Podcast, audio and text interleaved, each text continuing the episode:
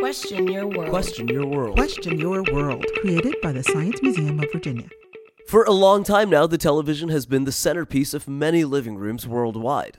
From big bulky cathode ray boxes to slick wall mounted internet friendly flat screens, the TV has evolved quite a bit. So, what's next for TV technology? Well, Panasonic just unveiled their latest television design, and of course, it's got the internet all worked up. This new model can access the net, play streaming music, give weather updates, connect to other smart devices, and of course allow you to watch your favorite TV shows. But it also doubles as the sliding glass door on your living room cabinet. That's right, the screen for this TV is totally see through when it's not in use.